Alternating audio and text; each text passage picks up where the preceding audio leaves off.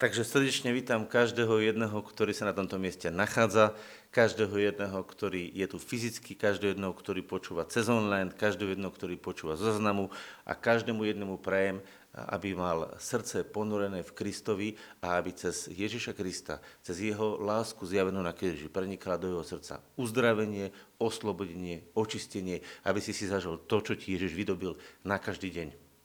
A moja otázka je, Eh, pre každého jednoho z vás, lebo dávam také otázky, dneska dám len jednu.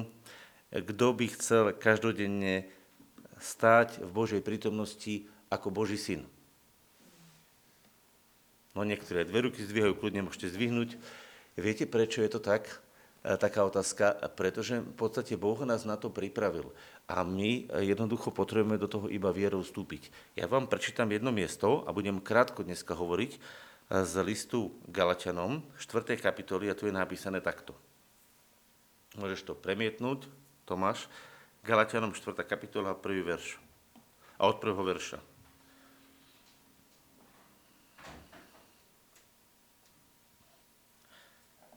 Ale hovorím, po celý čas, dokiaľ detič nedospelý, v ničom nie je rozdielný od sluhu, hoci je pánom všetkého ale je pod tútorný a pod správcami až do času, ktorý určil Otec. Tak aj my, keď sme boli nedospelí, boli sme podrobení pod živly sveta, v službu.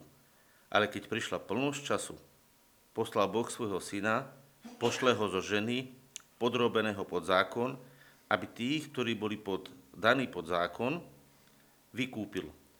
Aby sme vzali nám určené synovstvo, a že ste synovia, poslal Boh ducha svojho syna do našich srdc, ktorý volá Aba Otče. Takže už nie si sluha, ale syn. A ak syn, aj detič Boží cez Krista.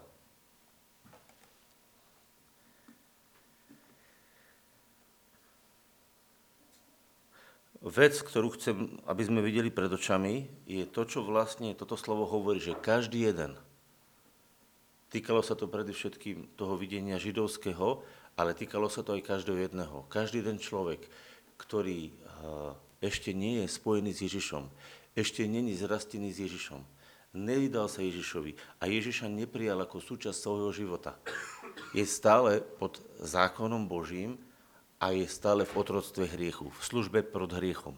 A teraz uh, si zoberte, že čo tu vlastne slovo, slovo hovorí. Že takýto človek je vlastne zotročený svojimi hriechmi, prežíva vo svojom živote obviňovanie, že vlastne eh, nerobí všetko, čo by mal a hľada z toho cestu von.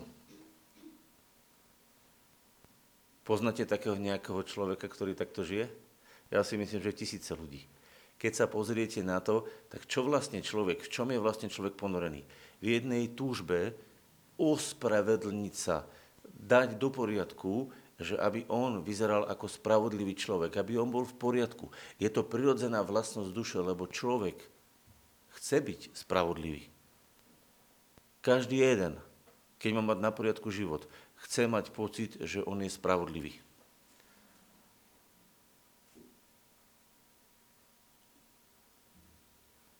Sú aj ľudia, ktorí sa tak zapredali hriechu, že sa predháňajú v tom hriechu, eh, kto ho spraví viacej ale to už je zvrátenosť a posadnutosť, ale keby ste šli do toho srdca, do hĺbky a srdca, ktoré nejakým spôsobom e, žije v náboženstve, o ktorom bolo písané, v tom judaistickom náboženstve, tak náboženskí ľudia, všetci náboženskí ľudia chcú byť spravodliví.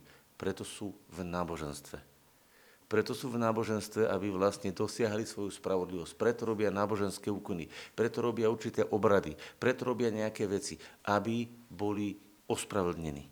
V celom svete je to tak, aby získali priazeň u Boha.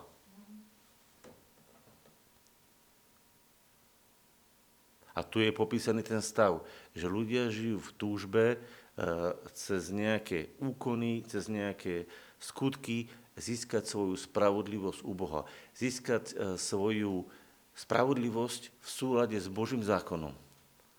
Problém je v tom, že zákon nebol daný na to.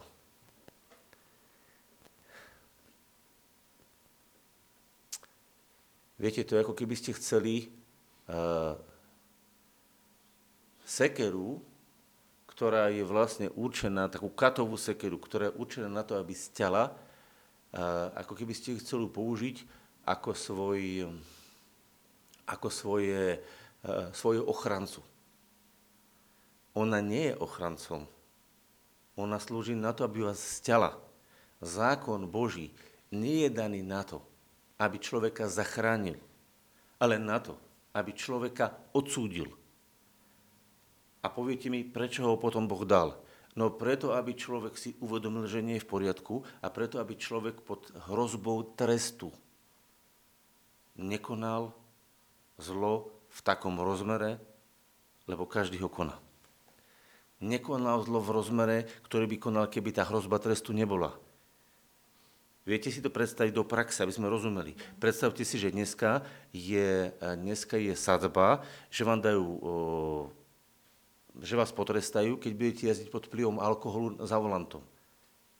Myslíte si, že keby nebola táto sazba, že vám zoberú vodičak, že jednoducho budú vás sankciovať, že by dneska jazdili opití šoféry? Keby nebolo vôbec obmedzenie. Proste môžete vypiť, čo chcete a môžete jazdiť, kto chcete. Viete, aký bola cesta džunglov?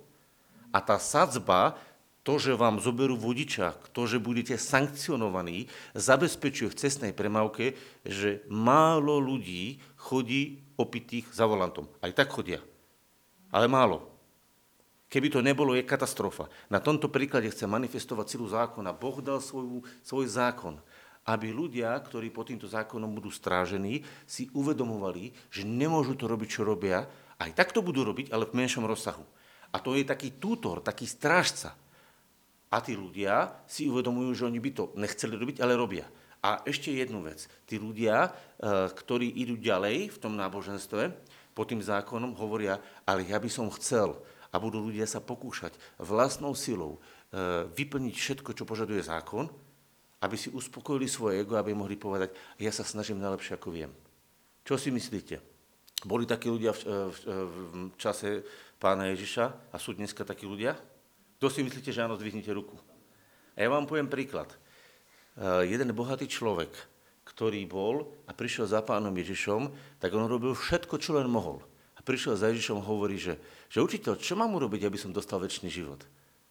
A on sa opýtal, a vieš, ktoré sú prikázania? A vtedy on sa chytil, že jasné, to všetky držím, robím. A viete, čo sa na ňo pozrel pán Ježiš? Tak do hĺbky srdca a hovorí, hm, fakt to robí. A hovorí, a vieš čo? Choď, zober svoj majetok, predaj ho. Rozdiel sa s chudobnými a poď nasleduj ma. A on kúkol, že fú, to som v tom zákone nečítal, ale tu odo mňa moc žiadaš. A vlastne vtedy Ježiš odokryl jednu vec, že on mal vo svojom srdci túžbu dodržiavať prikázanie a vlastne snažil sa tou morálkou a tou silou toho dodržiavania prikázania dosiahnuť e, od Boha priazeň. A na celé svojho života bol on a jeho dobro. On a jeho dobro, nie láska k Bohu. A preto, keď mu Boh povedal, že zdroj, to, čo si on zabezpečuje, tie peniaze, má zobrať a dať chudobných, všetko sa zdať a mať na prvom mieste iba Boha, tak on povedal, to nemôžem spraviť. Vlastne Ježiš odokryl, že jeho Bohom boli peniaze. A že to, čo robil, bola morálka. On bol morálny, ale jeho Bohom boli peniaze. Keby neboli jeho Bohom peniaze, kľudne povie, dávam to všetko tebe, idem za tebou. A vtedy Ježiš odokryl jeho srdce a ukázal, kde bol jeho problém. On mal vlastne porušené prvé prikázanie. Všetky ostatné ľudské prikázania držal, ale to Božie mal porušené, pretože mal radšej peniaze, ako mal radšej Boha. Lebo keď má radšej Boha, tak sklopí hlavu a povie, dobre Ježiš, povedal si to, dávam to a idem za tebou. Ale on to nebol v stave urobiť. A tým vlastne Ježiš ukázal, že kde bola jeho bolesť, kde bol jeho problém. A teraz si zoberte, že to ľudské srdce je vždycky niečím poznačené. Prečo tento príklad ukazujem? Lebo ľudia chcú byť morálni, chcú ukázať, že oni sú pred Bohom e, snaživí, dobrí, snažia sa to robiť. Problém je však inom. Že Boh nie je v skutočnosti láskový života. A toto človek sám v sebe nevie spraviť. Viete, prečo nevie to spraviť? Pretože tým, že spravil zlé, tak nielen, že to zlé ho drží, to zlo ho drží, že tie zlé veci ho držia, ale je tam ešte jedna hlboká vec. Ten človek, ktorý je tým držaný, on cíti vo svojom srdci vinu za to, čo spravil. A tá vina mu nedovoluje, aby svoje srdce plne v láske oddal Bohu. On to nedokáže. Rozumieš, že keď si v odsúdení, ty nevieš k Bohu pristúpiť a, a žiť v láske, nedokážeš to. Ty keď si vlastne uh, pod tým tútorom, tak ty si vlastne v obvinení z toho, že si urobil sankciu a príde na teba trest a ty jednoducho nedokážeš tedy prežívať plnosť lásky.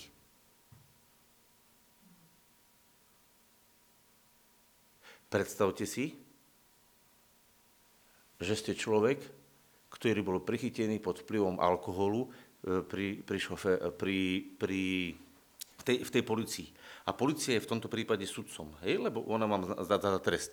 A vy v tej chvíli nemôžete vedieť, že ste nafúkali niekoľko promile, prísť a češiť sa na stretnutie s najvyšším policajtom alebo s tým, ktorý má trestu a povedať, budeme kamaráti, budeme si rozumieť, budeme mať všetko dobre. Lebo povedomie, uvedomenie trestu, ktorý vás čaká, vám to nedovolí. To odsúdenie vám to nedovolí.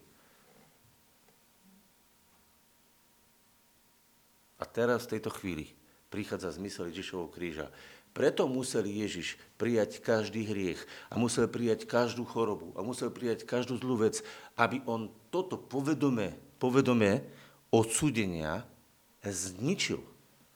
Pretože Ježiš každé jedno odsúdenie, ktoré zo zákona vyplývalo vzhľadom na všetko, čo sme porušili, on proste zobral na seba. To znamená, každé jedno odsúdenie, ktoré existovalo, bolo na ňom. Čo to v praxi znamená? Že on bol odsúdený. Prečo bol Ježiš odsúdený? Aby sa naplnila spravodlivosť zo zákona. To je pohľad zákona. Áno, naplnila sa. Ale on bol odsúdený ešte hĺbšie, to má ešte hĺbší význam. Aby nikdy viac v živote si ty nežil pod odsúdením. To je tá pravda, ktorú vám chcem dneska ukázať. Ty nemáš právo žiť pod odsúdením, lebo v tej chvíli, ako žiješ ty pod odsúdením, vyprážňuješ Ježišovú obeď a zbavuješ ju zmyslu. Zastane, divaj sa na to. Žiješ v odsúdení? Tak vyprázdňuješ Ježišov kríž. Zbavuješ ho jeho trestu. Zbavuješ ho jeho to, čo vykonal. Ty, ty vlastne, nie že by si to dokázal urobiť právne, ty ho zbavuješ vo svojom srdci toho práva, ktoré tam chce mať. Lebo Ježiš chce byť tvoje odsúdenie. Ježiš nechce byť len odsúdenie tvojich hriechov a tvojich chorôb. Ježiš chce byť odsúdenie tvojho bezbožného, náboženského, akéhokoľvek druhu života ktorý je v rozpore s Bohom. A keď príjmeš, že Ježiš je tvoje odsudenie, v tej chvíli príde pokoj. A v tej chvíli povieš, jak je Ježiš odsudení môjho náboženstva, ak je Ježiš odsudení mojich hriechov, ak je Ježiš odsudení mojich chorôb, ak je Ježiš odsudením všetkého zlého, čo som urobil, aj toho, kto som, bez Boha. V tej chvíli je všetko, za čo by som mohol dostať trest, zničené. A od toho chvíle, od tej chvíle, ako toto uvidíš, povieš, Bože, no to ty si úžasný. Pretože ty si ma zbavil každého druhu odsúdenia, pretože si našiel spôsob, ako si ma odsúdil Ježišovi. A to tak, že to ja prežijem. Rozumiete, veď to je zázrak. Ty, keď si zoberieš Ježiš na tretí deň stal z mŕtvych, tak on stal bez odsúdenia, dokonalý, vzácný, nádherný syn. A to si v ňom ty stal taký. A preto už nežiješ viac pod tútorom, pod tým správcom, ktorý ťa odsudzoval. A teraz si to predniesť do toho ľudského. Zrazu tú sankciu, tú sankciu, ktorú ti ten policajt mal dať, vyplatil za teba a povie, vyplatené, ja chcem byť tvoj priateľ, chcem byť tvoj najlepší priateľ a chcem byť tvojou silou v živote. A teraz ten policajt hovorí, je to vybavené. A ty zrazu hovoríš, nemám trest? Nemáš. Všetko je vybavené. Ja chcem byť tvoj najväčší priateľ. A ty hovoríš, šéf policie je môj najlepší kamoš. To je paráda. A teraz ale čo sa deje? Keby si bol bez Boha, a teraz to obrazne hovorím, keby si bol zvrátený, už budem robiť zle, on ma bude kryť. Ale v tej chvíli, keď uvidíš, čo on pre teba spravil, stane sa jedna vec. Tebe sa srdce otvorí pre lásku. A v tej chvíli láska Božia vstúpi do tvojho života a jak vstúpi láska Božia do tvojho života, ona sa stane zdrojom tvojho jednania. A od tej chvíle ty bez odsúdenia v plnosti lásky začneš realizovať nový program. Božiu vôľu. Nie preto, že ju musíš konať, ale pretože ona je pre teba záľubou tvojho života, pretože ona je to čo, to, čo ti dáva zmysel. A potom poďme to dočítať. Pozrite sa. Keď prišla, to som teraz prerozprával to, čo je tu napísané, keď prišla plnosť času, poslal Boh svojho syna, pošle ho zo ženy, podrúbeného pod zákon, aby tých, ktorí boli daní pod zákon, vykúpil. Vykúpenie v zákone znamená, že Ježiš zobral celé odsúdenie a bol odsúdený a zobral trest. Tým, že bol odsúdený a zobral trest, znamená, že zaplatil. Zákon bol vyrovnaný, zákon bol naplnený. Neprišiel Ježiš zrušiť zákon, ale naplniť. Ako ho naplnil? Takže zaplatil za každú jedno tvoje zlyhanie, za každú jednu chorobu, za všetko prekliatie. On to proste vyplatil do bodky, aby si ty bol bez odsúdenia navždy. A bol si postavený do novoty života a bol si postavený do pozície syna. A teraz, čo je tu napísané ďalej? Počúvajte. Aby, počujete, čo je tu napísané? Vykúpil. Teraz sme skončili vykúpenie. Prečo nás Boh vykúpil? Aby sme vzali nám určené synovstvo. Prečo ťa Boh vykúpil? Aby si bol ako syn, bez odsudenia. Ježiš nemá na sebe žiadne odsudenie a tí, ktorí sú v ňom, nemajú na sebe žiadne odsúdenie. Lebo taký je on. Aký je on, taký si ty. A toto sa má teraz manifestovať v tvojom živote, toto sa má rozvinúť. To je ten nový program, ktorý sa v tvojom živote má rozvinúť. A že si syn, poslal Boh ducha svojho syna do našich srdc. Čo poslal Boh do, do tvojho vnútra? Ducha Ježiša Krista. A preto my učíme, že ten, kto má ducha svetého, má bo, e, ducha Božieho syna a on je ako syn, lebo tak ako duch svetý hovoril Ježišovi Otče, tak aj duch v tebe hovorí. Takže čítajte ďalej. Ktorý volá Aba Otče. Vidíte, to, to je niečo úžasné. Keď sa na to pozrieš, tak zrazu porozumieš, že ako náhle ty vo svojom živote zažívaš odsúdenie svojho života mimo kríža Kristovho, tak ty si v náboženstve. Ako náhle ty chodíš odsúdení a pocituješ vinu, že toto nerobím dobre, toto nerobím dobre, toto zlyhávam, takto je to zle a žiješ v tomto odsúdení, tak ty si vyprázdnil vo svojom živote kríž Kristova, žiješ vlastné náboženstvo, nežiješ zjavenú vôľu Božiu. Lebo ak chceš vidieť vôľu Božu zjavenú, tak musíš vidieť, že Ježiš zobral každé tvoje zlyhanie a bol odsúdený a preto on je odsúdený. A ty v ňom. A preto ty si slobodný. Ty potrebuješ žiť ako syn. A syn nový, Boží, nežije v odsúdení. Nežije v odsúdení. Viete si to uvedomiť, že Ježiš je teraz v nebi ako hlava svojho tela a on nežije v odsúdení. A preto ani ty nemáš žiť v odsúzení. On žije ponorený v otcovej láske. A ako je on ponorený v otcovej láske, tak ti dal svojho ducha, aby to, čo je v ňom, si cítil aj ty. A ty si si uvedomil, že aj ty si v otcovej láske. Ako je on v otcovej láske, aj ty si v otcovej láske. Ako je on v lone otcovom, ty si v lone otcovom. Aký má otec k nemu vzťah, taký má k tebe vzťah. A to je nový život. A táto láska ťa fascinuje, uchvacuje a núti robiť to, núti robiť to, čo je pred ním krásne a vzácne. A to je nová zmluva. A teraz vidíte a dívate sa na to, že všetci ľudia, ktorí žijú vnútorne v odsúdení, vlastne žijú pod starou zmluvou. A s Bibliou v ruke míňajú svoj plán synovstva. Míňajú svoj plán synovstva. A namiesto toho, aby žili ako synovia na tomto svete, tak prvé, čo sa ich opýtate, ako sa máš? Z Božej milosti hriešnik, ktorý je z Božej milosti. A keď vám začne niekto rozprávať, že on je hriešnik žijúci z Božej milosti, on vám reprezentuje starý zákon. Lebo to je v rozpore s týmto.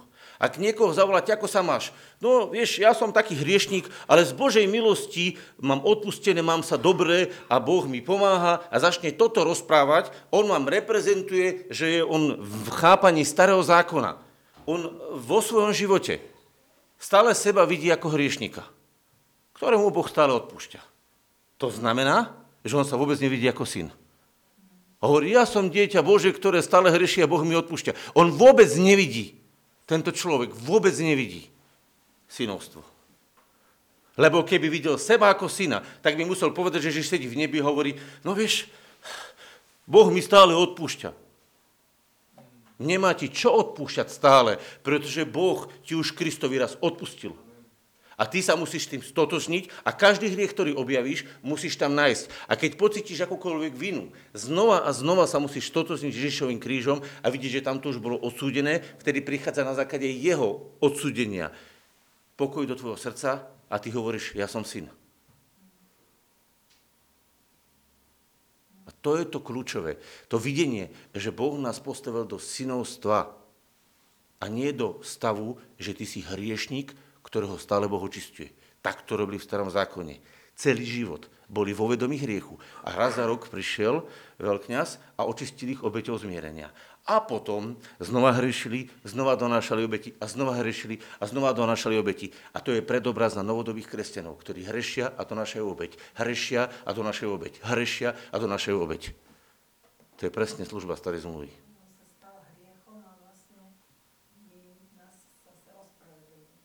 My potrebujeme vidieť novým spôsobom.